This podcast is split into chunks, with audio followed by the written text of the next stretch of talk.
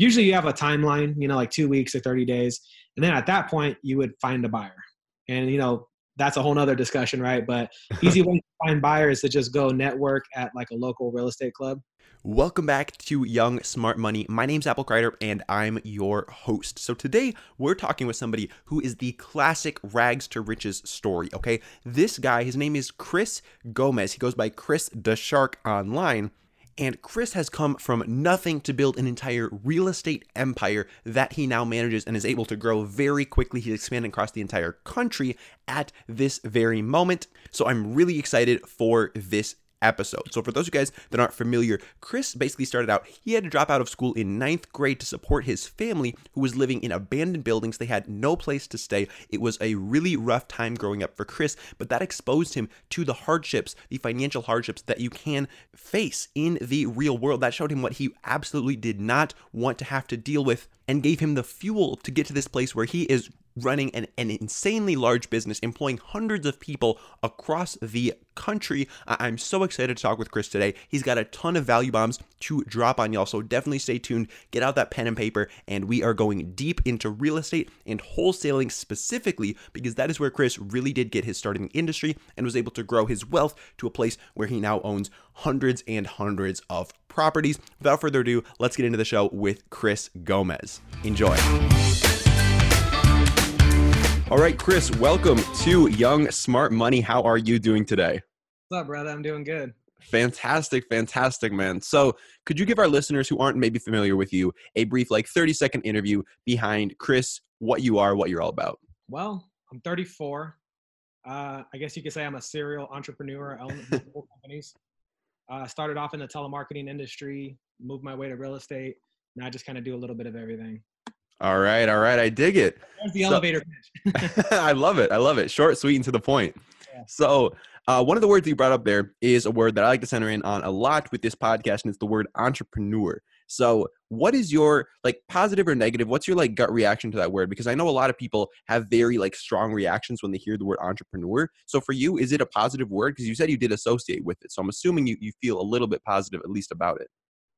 Yeah, no, I mean, I think it's a great thing. I mean, like growing up, I never thought of myself as like being an entrepreneur. Mm-hmm. I just knew that I didn't want to be told what to do, and I wanted to have control of my own finances and you know make mm-hmm. my own schedule.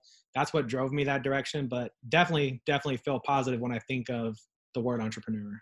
Okay, okay. So for you, entrepreneur is more of like the freedom side of things and the ability to make your own decisions and, and really carve your own path. That's that's the main thing that you focus in on with it. Yeah, I mean, I think it's that, and I think it comes down to having the ability to, uh, you know, make as much money as you desire, right? Mm. Not everybody has the same goal. Some people want to make more. Some people want to make less. I like the idea of knowing that no one's controlling how much I make. I'm not capped. You know. Yeah, I mean? you're not capped to that five percent like standard of living wage no. every every couple of years so yeah, totally, totally with you on that, man. Can you talk a little bit about your come up because it's not super traditional the way you got started and got into the space, like you mentioned, started with telemarketing. But can you talk a little bit about your childhood and and where you sort of got your first entrepreneurial like inclinations? Yeah, absolutely. Um, so I grew up in Ontario, in a rough part of town in in Southern California. Um, I dropped out of high school in ninth grade grew up real, real poor. Same story you hear, right? You know, from rags to riches, right? Yeah. Um, we were homeless most of my childhood. Wow. We bounced from motel to motel to motel all the time. Um, and to be honest with you, the reason I dropped out of school was because we were struggling so bad. I knew I needed to get a job. So I thought, you know what? I'm just going to get out of school. I'm going to go get a job and I'm going to try to, you know, help the family out. Right. So first job I ever got was working in a warehouse it lasted for like a week before the guy fired me. oh man, what for? You know, I don't know. I just think I don't think he needed me at the time, and I was young. It was mm. under the table. I was like 15, right? Yeah. But a few weeks later, I had turned 16, and I got a job telemarketing, basically selling tools and supplies over the phone. Hmm. At the time, it was minimum wage, which was like five bucks an hour. Jeez. And after three weeks, he went strictly commission, right? So mm-hmm to me, I didn't care. I just needed a job, right? I didn't, I didn't know it was a sales job. I didn't know how it worked or anything. And once I started doing it, I just kind of had a knack for it. I was just mm. naturally, I guess you would say, naturally comfortable with talking to people on the phone. Yeah. And um, I started making a little bit of money, you know, a lot of people, like a lot of my relatives, told me, "Man, you need to get back in school. You need to get a real job with benefits and 401k and blah blah blah." Right? But I ended up being really good at selling people, right? Mm. and just kind of how it started. I mean, from there, I did that. Like, I mean, that was my first and last job. When I was 21, I opened my company, and then wow. I struggled with that for years and years. You know, but once I finally figured it out, I figured it out, and it just kind of blew up from there. I'm 34 now, so. That's wild, man. That is that's a very yeah, exactly. Rags to riches story. So mm-hmm. Can can you talk a little bit about so so between the time that you started telemarketing and the time that you started your own business, what did that really look like and how were you able to develop those sales skills? Did you have any like mentors in your life? Was it really just trial and error? Or what do you think allowed you to be so successful in that environment? I think to be specific, like in the telemarketing industry, I think sure. for me, it was just I had a lot of drive, right? Because I was really poor, you mm-hmm. know. Uh, not only were we really poor, so like there was like a a, a need to make money, but yeah. I also wanted nice things, you know. And I knew that, I, that there was no way I was going to get them, right? I remember like having a poster of a Lamborghini and thinking like, man, I want one of those one day. And then when I would talk to friends and stuff, it's like it's not even possible, you know mm. what I mean? Mm. And the thing that I liked about the telemarketing job was it was a commission job there was a couple guys there at the time that were making pretty good money and to me i thought they were like super rich right yeah i just thought hey if these guys could do it i could do it you know and it doesn't matter if i have an education doesn't matter if i went to college this is like my one shot to make money so hmm. i took it really serious um you know and you mind you this was back when like you couldn't just like hop on youtube and like learn everything you need yeah. to know so i learned the hard way man i mean from from age 16 to 21 it was just trial and error trial and error you know and I slowly started making more and more and more money. But I realized when I was like in my uh, early 20s that I kind of had like a natural ability to train people and lead people because you know mm-hmm. to sell people is one thing, but to train and manage people is another, right? Hundred percent, yeah. Got to have good people skills for that, and I knew that was a strong point. And I also knew that if I could teach other people how to sell, I wouldn't have to be selling stuff all day long, right? Hmm. Yep. so uh, that's why I started the company, and then it was like the second part of the journey from there, which was like you know, I knew how to sell, I knew how to train people, but then it was all about managing money and credit and cash flow and all yeah. this. And that was a whole nother, you know, damn near 10 year journey of ups and downs, of trial and error before I finally figured it out. Right. But then once I got it figured out, I got it figured out. And now from, you know, where I'm at in my life today, I own multiple companies. Between them all, I manage over a couple hundred people. Wow. Uh, I'm a busy guy all the time, right? I was like yep. rushing to do this podcast, right? But I'm excited about it. It's great, you know? That's awesome. That's awesome, man. And yeah, it definitely you've come a long way from that telemarketing job to where you're at now. Can you give our listeners a brief idea of what those couple businesses are that you mentioned that you're employing a couple hundred people? Yeah. So uh, right now, I still I'm still in the telemarketing space, right? Mm-hmm. So and it's actually me and two other guys. We're like all three owners. That company sells industrial tools and shop supplies nationwide. And basically, what I do at the company now is I still oversee and manage all the trainers and top producing salesmen. So I'm still in, in that grind day to day. It's my passion. It's what I love to do. My family works there. Uh, my bro- my little brother works there with me. My dad works there. So it's, it's a great thing. Um, also, I own a wholesale real estate company. Mm-hmm. So what we do is we buy properties wholesale and we flip them. Um, I also do rehabs where I buy properties and renovate them and then sell them on the MLS the traditional way. Um, I also have a rental property business, so we, we own some rental properties and some apartments, which kind of is like its own little business in itself, right? It's, mm-hmm. it's separate from the house flipping. Um, and then I have a consulting business too that I run basically through Instagram, you know, which is like consulting specifically for how to get into real estate. You know, a mm-hmm. lot of people reach out to me and they want to learn how to flip houses, they want to learn how to wholesale. Um, the people that I work with are not usually new people that are trying to get in the business. I work more with people that are already flipping houses, but they want to learn how to systemize it and grow it into a, a seven figure business rather mm-hmm. than, right? So that's been going really well too. Um, and actually, I'm about to be part owner of a barber shop here in about a week. Really?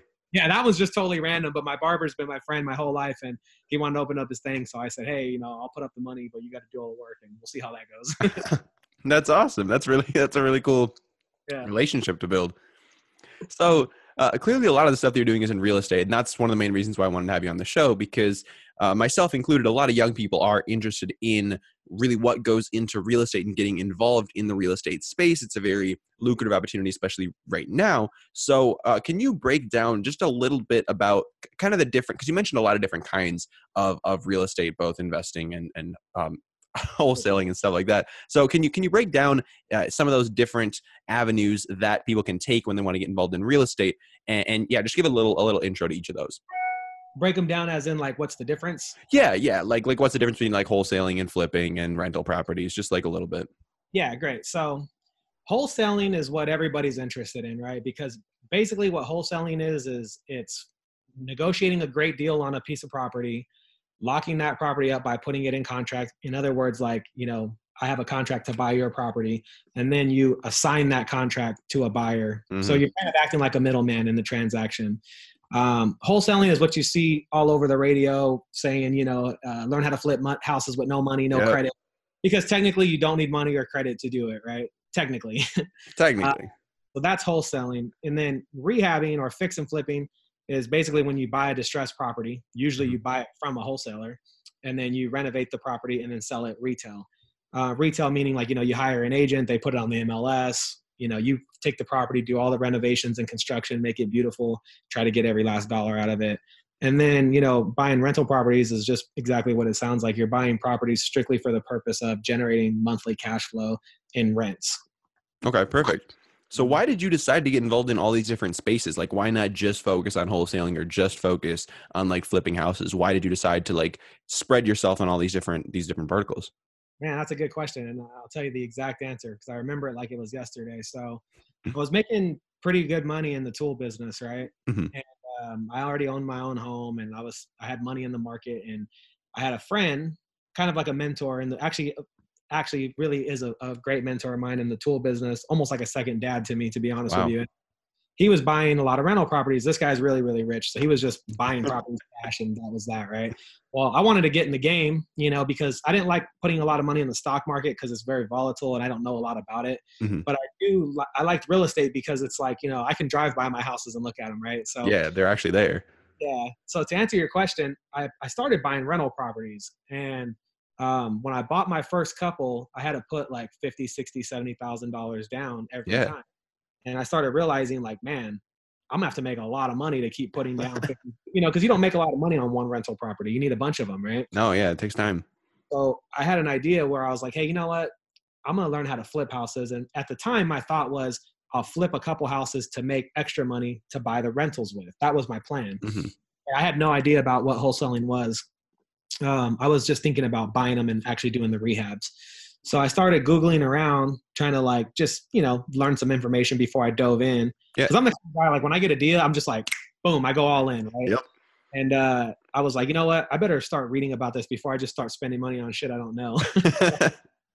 so that's how I tripped across wholesaling. I tripped across it on just by Googling. And uh, then I started watching videos on YouTube and I started seeing there was a lot of guys doing this. Mm-hmm. And I noticed that I couldn't find like one person online that was doing it in California. When you start wow. looking at it on YouTube and stuff, it's always people like in Alabama or North Carolina or places like that where houses are really cheap. And out yeah. here, like where I live in Riverside, um, like an average house is like four or five hundred thousand dollars, right? Wow. Well, I, for a while I thought it wasn't possible, but once I started like just digging in, I just made the decision to just go for it, and I started it worked, right? I started doing it. I started flipping houses. And even at the time, I wasn't planning on turning it into an actual business. I just thought, hey, you know, I'm just going to do this to buy a couple rentals. But once, you know, I think it was because of my business background in, in uh, telemarketing and mm-hmm. managing that I, I instantly figured out that, hey, you know what? I could build a system around this and hire a couple people to do this for me all day long. And now here we are, to, you know, it's only been a couple years. Uh, we're projecting 3 million this year just in wholesale flips. Wow. That's massive. That's massive it's a lot of wholesale deals to do that. I mean, there's guys yeah. that do that, but that's nothing to shake a stick at. you know what I mean? So, what's like the average? What's like the average you bring in on a wholesale deal? Like uh, just just to give us some context here.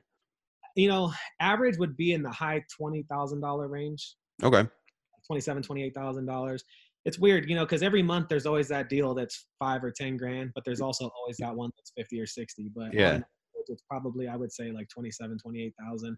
I think the last time I actually like ran our numbers, it was closer to 30, but it changes all the time. You know, if I run them this month for the average, it'll be different than last month. On an all annual right. basis, close to 30,000 a deal. And that's in this market. Now, you know, in California. I'm yeah. also houses in Florida now. And out there, I'm noticing that um, the deals, they're not a lot smaller, but they're more like in the 15 to 20,000 range for the most part. Mm-hmm. Um, but yeah, my plan is to be in like five or six markets by the end of the year. Wow. Moving fast, moving fast. Yeah. I love it. So, could you give our listeners? So, you mentioned briefly what wholesaling actually entails with you basically finding the deal and then you finding a buyer for the deal. But can we dive a little bit deeper for our, our people, our listeners who might be interested in, in learning a bit more about this process? Like, what are some of the first steps? How do you find these deals? Like, because you have to have some kind of in, because if everybody could find these deals, then there'd be no room for a wholesaler, right? So, so how do you get started in this space? So, to, I mean, to answer that question, it, it really comes down to the individual who wants to get started, right? It comes down to number one, do they have money to get started? And number two, how much money do they have to get started, right? Because mm. some people literally have, you know, a tight budget or no budget at all. And there's still ways to get in the game. We could talk about that. But for the people that do have, uh, you know, some type of startup capital, they're going to take a different route than the guy that has no money, right? So okay. most of the, um, most of the people that try to get into wholesaling are usually, you know, younger generation. They hear about it on the radio. They think they can do it with no money and no credit, so they just want to dive right in. So there's nothing wrong with that, but uh, it's a little bit harder of a path to get started that way. But one way you can do it is, you know, they call it driving for dollars. I've never done this, but I know a lot of people that do. Driving for dollars basically means you drive around. You're looking for houses that look like they're in distress. You know, um, abandoned houses, houses with overgrown weeds. You know, houses that look dilapidated, right? And then what mm-hmm. you would do is you would, you know, gather up as many of those as possible and you would skip trace them and find out who the owners of those properties are. And you would try to skip trace to get their phone number and just make a cold call and say, Hey, I noticed your house is over here falling apart. Do you want to sell it? Right? Um, or you could send them metal, uh, mail, send them a letter. That's okay. one. And that's probably the most, um, the most cost effective way of getting in the business because it's free to drive around, just gas money, right? Mm-hmm. Um, another thing you can do uh, that a lot of new people do, and this is usually what I recommend if someone's on like a, a tighter budget, is to just go on listsource.com um, and buy data, right? Which, you know, we could have a whole hour long discussion just about that. to keep it simple, you would go to ListSource, you would buy a list of property owners that fit the criteria you're looking for. And then once you have that list, you would send it off to get skip traced. You get the phone numbers, and then once again, you start making cold calls. And you'd be surprised. I mean, a lot of a lot of, a lot of landlords that have rental properties, um, you know, they get to the point in their life where they're like, ah, I want to sell these, you know, mm-hmm. but they're just too lazy to do it. And then when someone reaches out and says, hey, I noticed you got this property here. I'm just wondering if you want a cash offer. A lot of people are like, yeah, I do want a cash offer. What are you offering? And then the negotiation starts. And at that point, it's all about negotiating the deal cheap enough to where you can lock it up and then sell it to somebody else and be able to just stay in the middle of the transaction. Mm. So you mentioned skip tracing. Can you break that down really quick for our listeners that might not know what you're talking about? Yeah. So skip tracing is basically like, you know, there's companies that do it, but the company I use is called Need to Skip.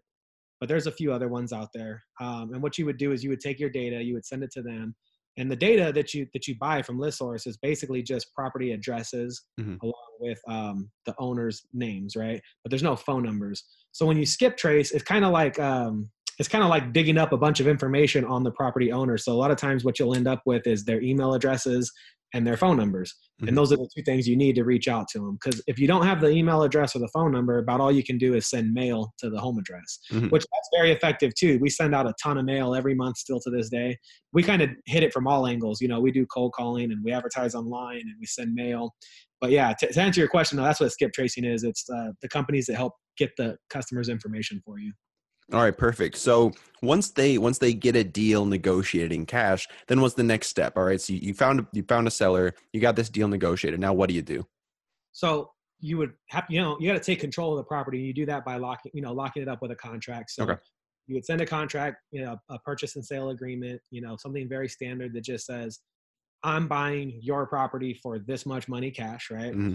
Once you have that contract, you now have what we you know control of the property right? No one else can buy it because you have the contract right? Usually you have a timeline you know like two weeks or 30 days and then at that point you would find a buyer. And you know that's a whole nother discussion right? But easy way to find buyers to just go network at like a local real estate club because if you go to like a, a, local real estate investors meetup there'll be tons of buyers there. 100% and yeah they're that's what they're there looking for new people to have deals you know? So yep.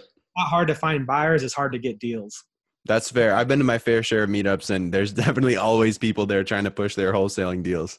Yeah, and you can you can tell who they are, and you can tell what they got. So Can totally agree. After that, you send it off to escrow and then you wait for a check. I mean, there's a couple more moving pieces in the middle, but nothing for you to do. Essentially, it's for the escrow and the title company to deal with all that.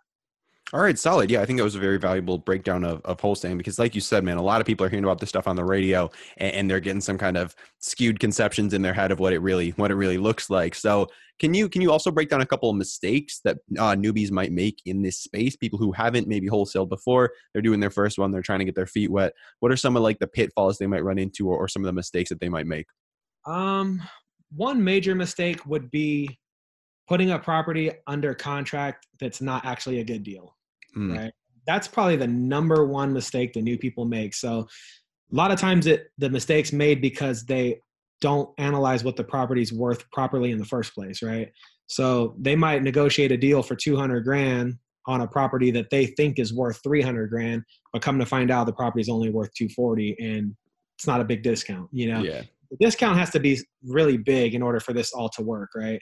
Because the, the people that are buying these deals are the people that are going to buy them and then renovate them and then fix them all up, right? Mm-hmm. Um, so that would probably be the number one mistake that I see new people do is just not analyzing the property um, properly.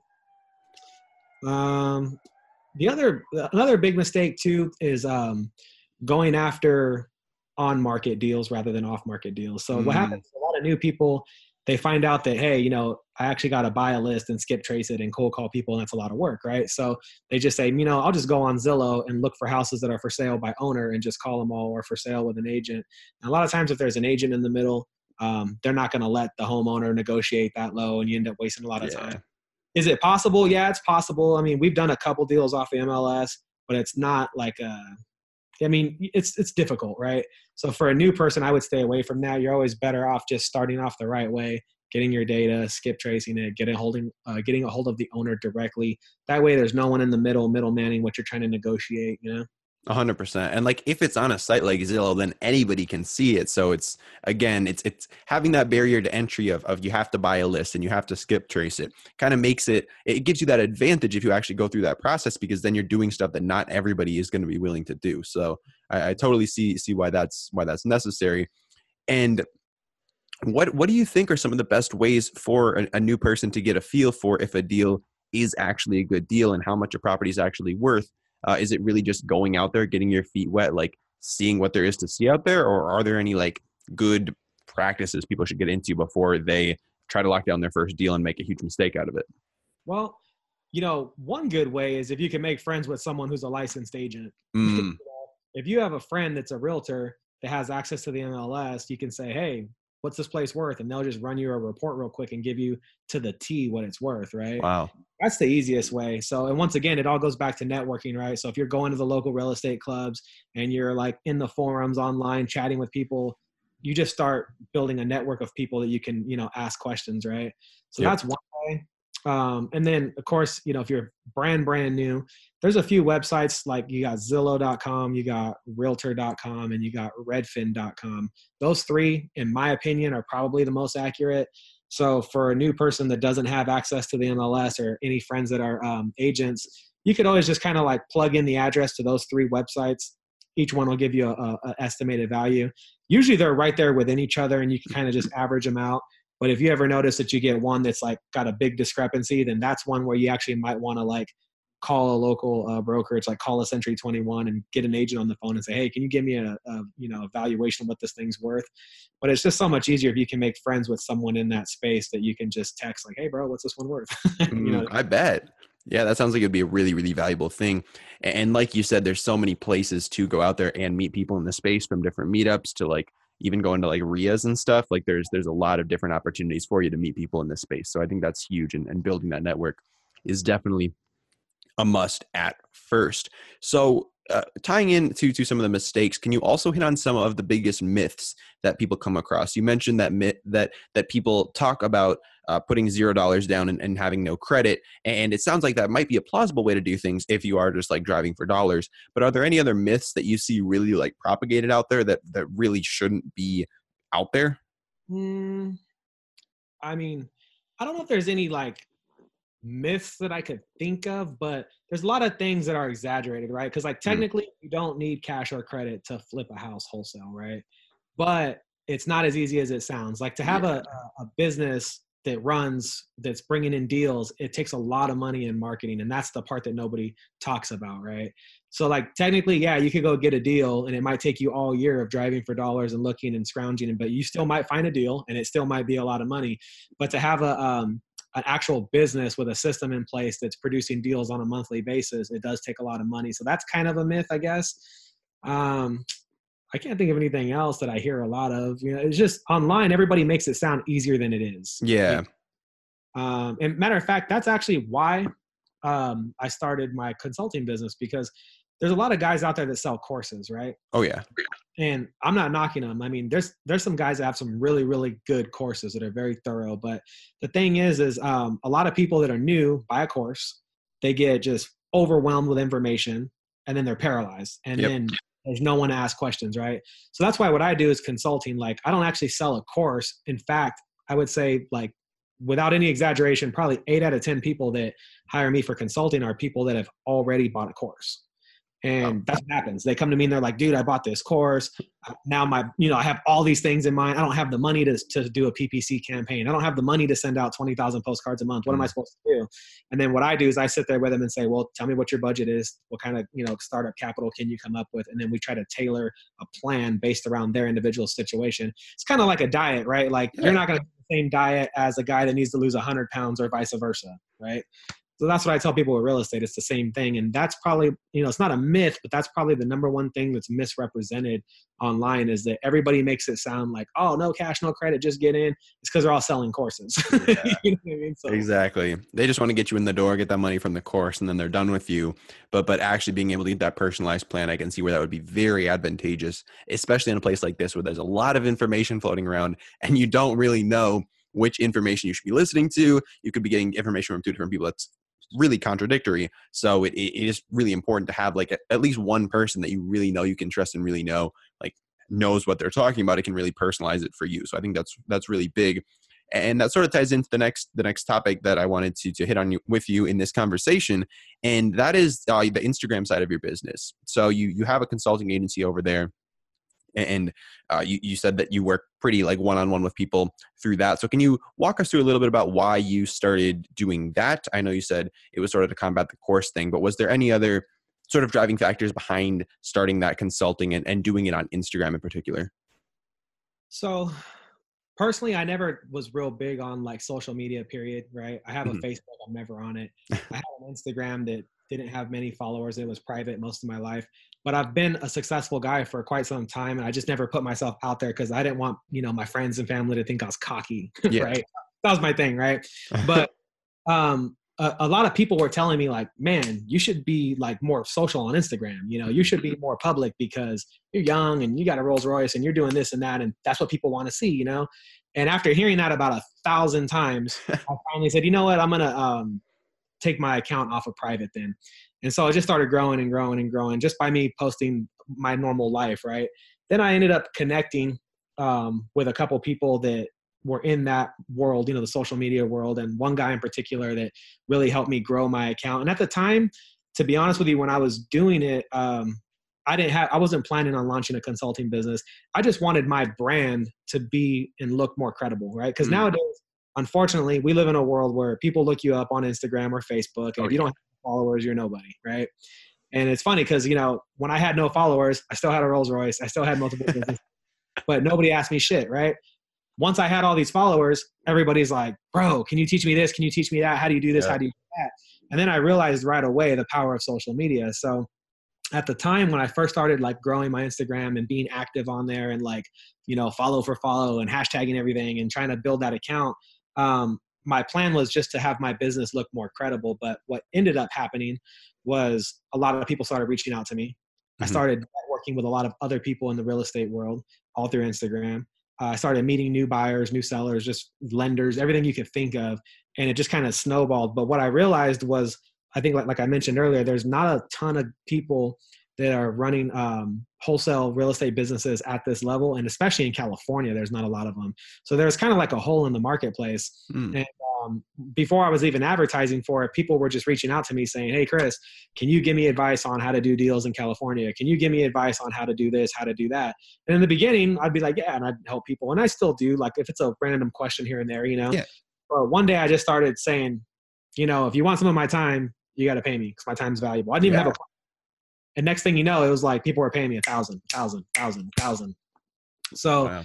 it got to the point where even then it's, it was still a hassle because you know so I, I run my other businesses and then i'm married and i have a kid and i'm like a Yeah. you know i can't be on my phone all freaking day right so um, what happened was i told my wife i said you know i think i'm going to build like just a basic landing page like a basic website and from now on when anybody reaches out to me on instagram i'm just going to go visit my website and it'll have all the answers there because I, I what, what was happening was i'd be at home like this like all day because i had so many dms i couldn't keep up with it right so once I put that website in place, christheshark.com, it's on my, it's the links in my bio, right? Mhm.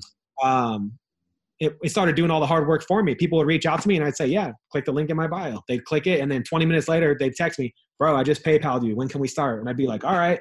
Next thing you know, I got all these clients every month and I'm training kids all around the country and I'm, I got students bringing me deals. It's, it's completely blown up in my face, but it's actually been a, a very positive thing because not only am I making money and, and doing good, but a lot of these kids I'm working with are getting their first deal. Some of these guys are, are already doing deals and now they're systemizing their business.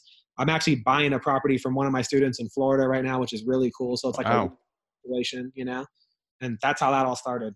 That's awesome. That's awesome. So I got to ask about the name Kris the Shark. Uh, where where did that come from, man? Is it just like you got to be a shark in real estate, or, or like where did that come no, This is actually another great story. You're asking me all the cool questions today. from? That's what So- I'm here for. yeah so when i got in the telemarketing world right um, right around the time that i was uh, in the process of quitting where i was working to start my business i was actually a manager at a company. So i was like 20 years old at the time. Wow. and um, i was at the time i was running like a 10 man crew basically that was underneath me of salesmen right? And this was when i was like getting ready to go like open the doors and do my own thing. But anyways make a long story short one of the guys that was working for me he'd always go hey shark hey shark he called me shark all the time right? And i never even he was an older dude right? And i never i never even thought about it. But then like one day his name was alton. I go alton i go why do you always call me shark? And he goes man because you eat up all the guppies right? And then everybody started laughing or whatever. But it just became a thing in the office where it was like if the shark gets on the phone he's going to close the deal because they would get on if y'all don't know if you ever seen boiler room or any of those movies but it's kind of like that. We were all in the office jamming and they'd be waving me down shark shark shark and i'd come over there i'd take the phone and i'd be the one that I was the closer right? Mm. but yeah so it it started off as shark. Everybody just called me shark. And then once i started getting like um, when i opened up my company I got contracted to a parent company that was doing the shipping and receiving and the bill pay for all my customers, right? Mhm. Well, this company was kind of similar to the other company that I was working for, but now I was a distributor for this company. And I came in there and we pretty much just like broke every record they have, and all my plaques said Kris the Shark. Here we are 15 years later, I'm still Kris the Shark There And we go. shirt. So now we actually branded. This is Iron Shark Abrasives, right? So this Ah, is one of our private labels of a certain brand of tools. So this brand covers like socket sets, screwdrivers, drill bits, things like that. And this is our brand and is named after me. that's wild, man. Yeah. That's a cool story. That's a really cool story. know that either. They just think I'd made up my own name or something. But no, I was given the name and it stuck and Dang, that's awesome. he calls me Shark. There's actually a lot of people to this day in the tool world that probably don't even know my name's Kris. Just know you're a shark. Wow, I dig it. I that's that's yeah, that's wild, man. So, I mean, this whole time you've been talking about all these different ventures you're running and all these different projects you're working on and all the different businesses that you're that you're involved in right now. How do you how do you balance all this stuff? Like how do you figure out where your priorities should be when when you have time to hop on a consulting call, when you have time for a podcast like this? Like how do you establish your balance and your priorities in your life? you know, it took me a long time to get it right. I Uh, bet. I used to I used to wake up and work all day every day and then I'd get home and work some more. That's just who I was, right? And then uh I realized that, you know, it wasn't good for my health. I Mm. started having a lot of problems with anxiety, Mm, stress, and it didn't matter how much money I made. You know, the more money I made, it didn't matter. I was just more stressed, more things to do. My wife, I'm going to give her some credit because she was the one that all along was telling me, like, you need to be balanced. You know, you need Yeah. to be balanced. Um, we live in a world of duality, right? You got right, left, up, down, good, bad. It can't just be all work and no play, right? Mm-hmm. You have to have that balance. So now I'm at the point where I try to be as efficient as possible with my time. And I, it's like a game to me. I try to see how much money can I make and how much things can I get done off the least amount of work, right? Mm.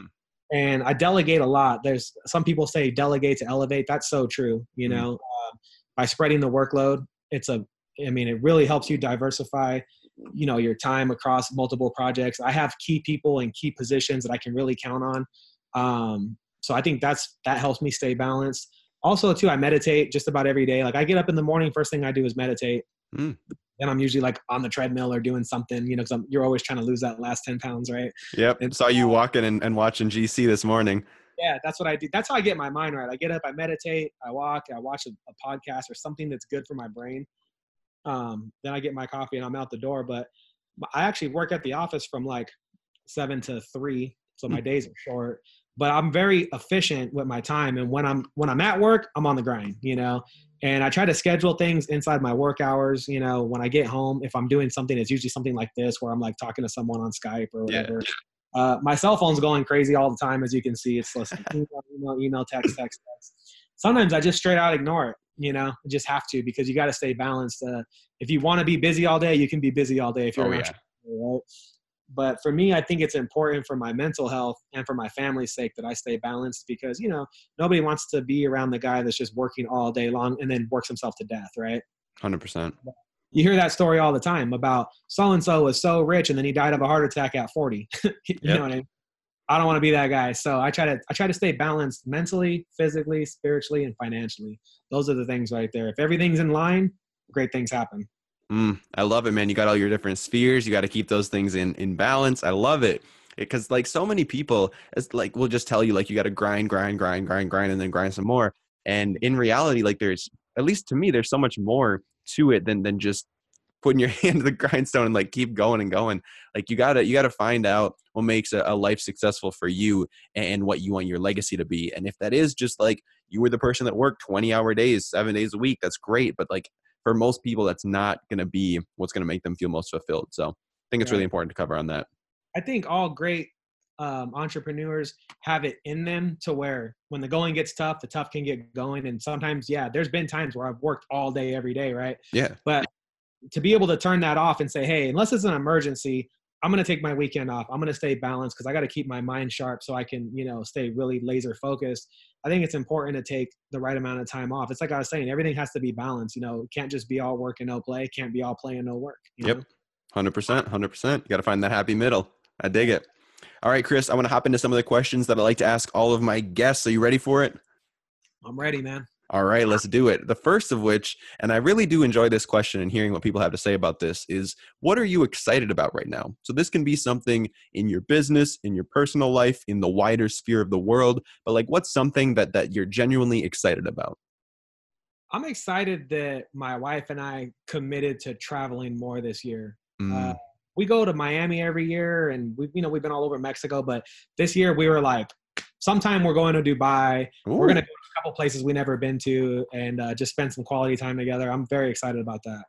What made you want to commit to that?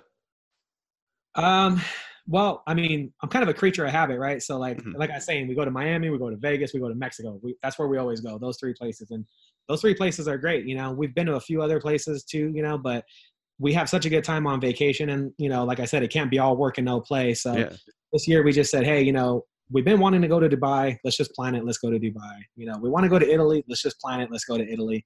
Let's see the world a little bit and, uh, you know, just do something that we don't normally do. So I'm excited about that. I dig it. I dig it. Cause yeah, like you said, man, you never know. You never know if tomorrow's going to come around. So you, you got to get it in while you can.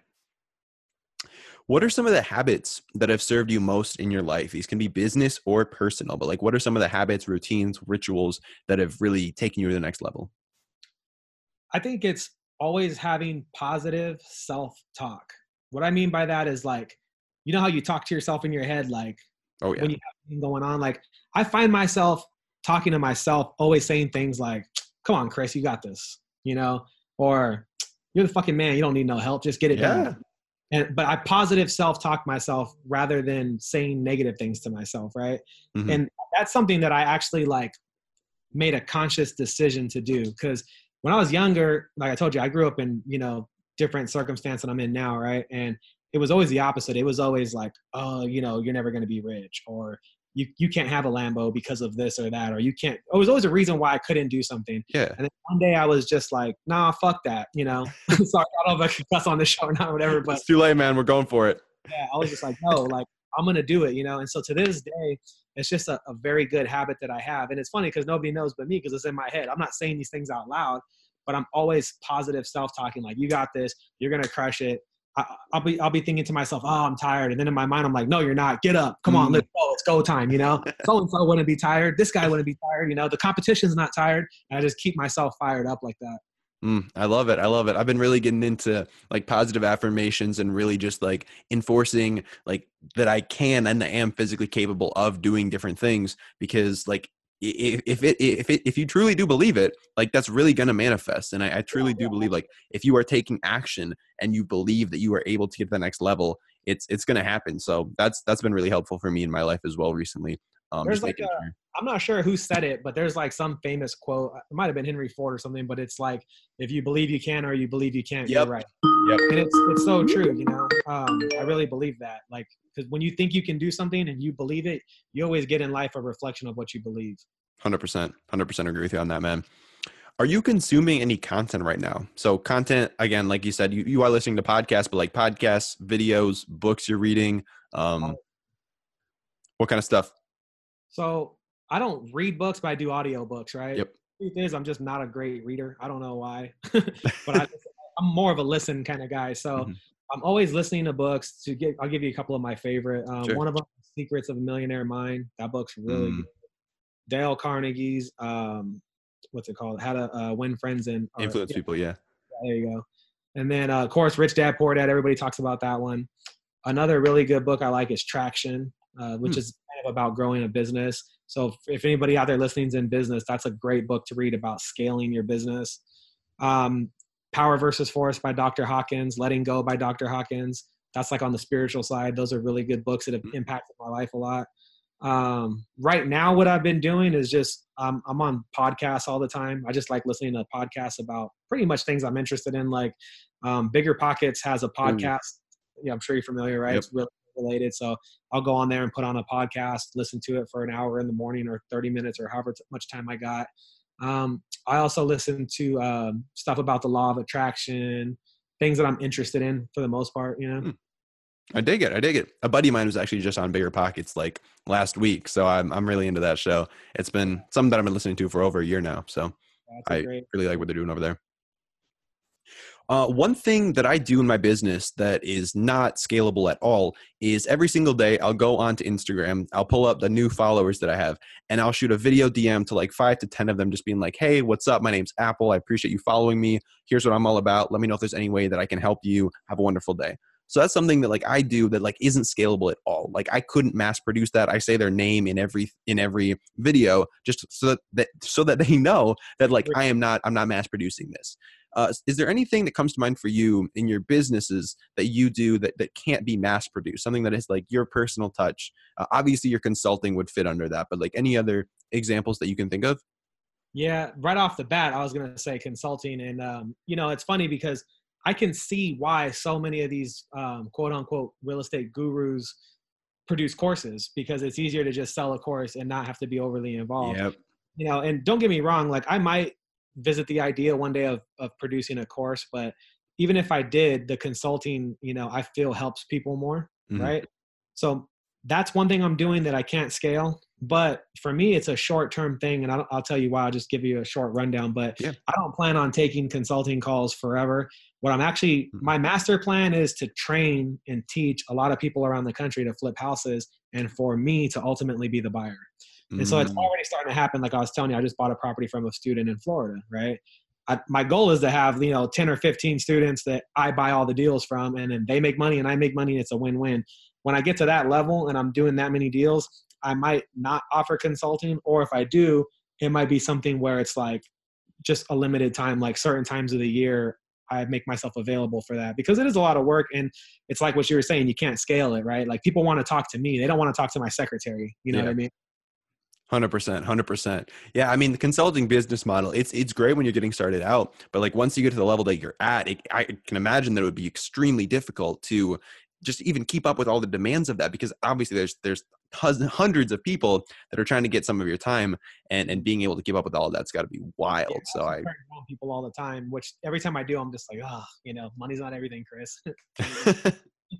Hundred percent, hundred percent. Well, Kris, where can people go if they want to find out more about you? Where can they follow up with Kris the Shark? Uh, give us some, give us some usernames, some ats for me to toss down in the show notes.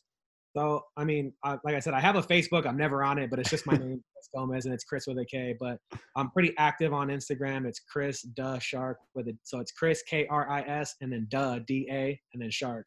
So if you go to Instagram and go Kris the Shark, you can follow me. Um, the link to one of my websites is in the bio. Um, and that's pretty much the most, that's where I'm most active is Instagram. I don't have Twitter. Um, I have a Snapchat. I don't even have the app on my phone anymore. I don't use it, know. Um, but Instagram's the spot. That's where you can connect with me instantly. Um, if you send me a DM, I try to respond to everybody. I get a lot of messages all the time, but I'm pretty good about keeping up with it as much as I can. So yeah, that's probably the best place to connect with me.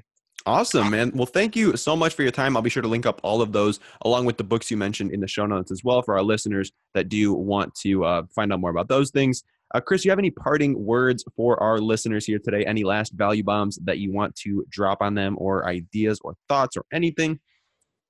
Mm, yeah, the goal is to have enough cash that you don't need credit and enough credit that you don't need cash. All right, words of wisdom. Sit on that, digest it, think about it. Kris, thank you so much for your time, man. I really do appreciate it, and I appreciate you choosing to spend it here on Young Smart Money. Yeah, you too, man. Thanks, man. I appreciate it. Good All stuff. right, and we are off. All right, well, that's going to wrap it up for this episode of Young Smart Money. Again, if you guys did enjoy the show, do remember to leave us a five star review on iTunes. It really does help us get in front of more people with the show. It helps you hear from even more amazing guests. It, just makes the world go round when you do smash that five star in iTunes. And if you guys want me to shout you out in my Instagram story, I am always up for that. So if you send a screenshot of your review to Apple Crider Official on Instagram, shoot me a DM of that or just tag me in it. Would love to repost it on my short story and give y'all a shout out there. Otherwise, I hope you guys do have a wonderful day, whether you're out walking the dog, whether you are at the gym, whatever you are up to on this fine day. I hope it is a splendid one, and I will see you in the next episode. Have a wonderful day. Real quick, just launched a new project called the Online Course Examiner, basically the Yelp of online courses. It is blowing up lately, onlinecourseexaminer.com. Check it out.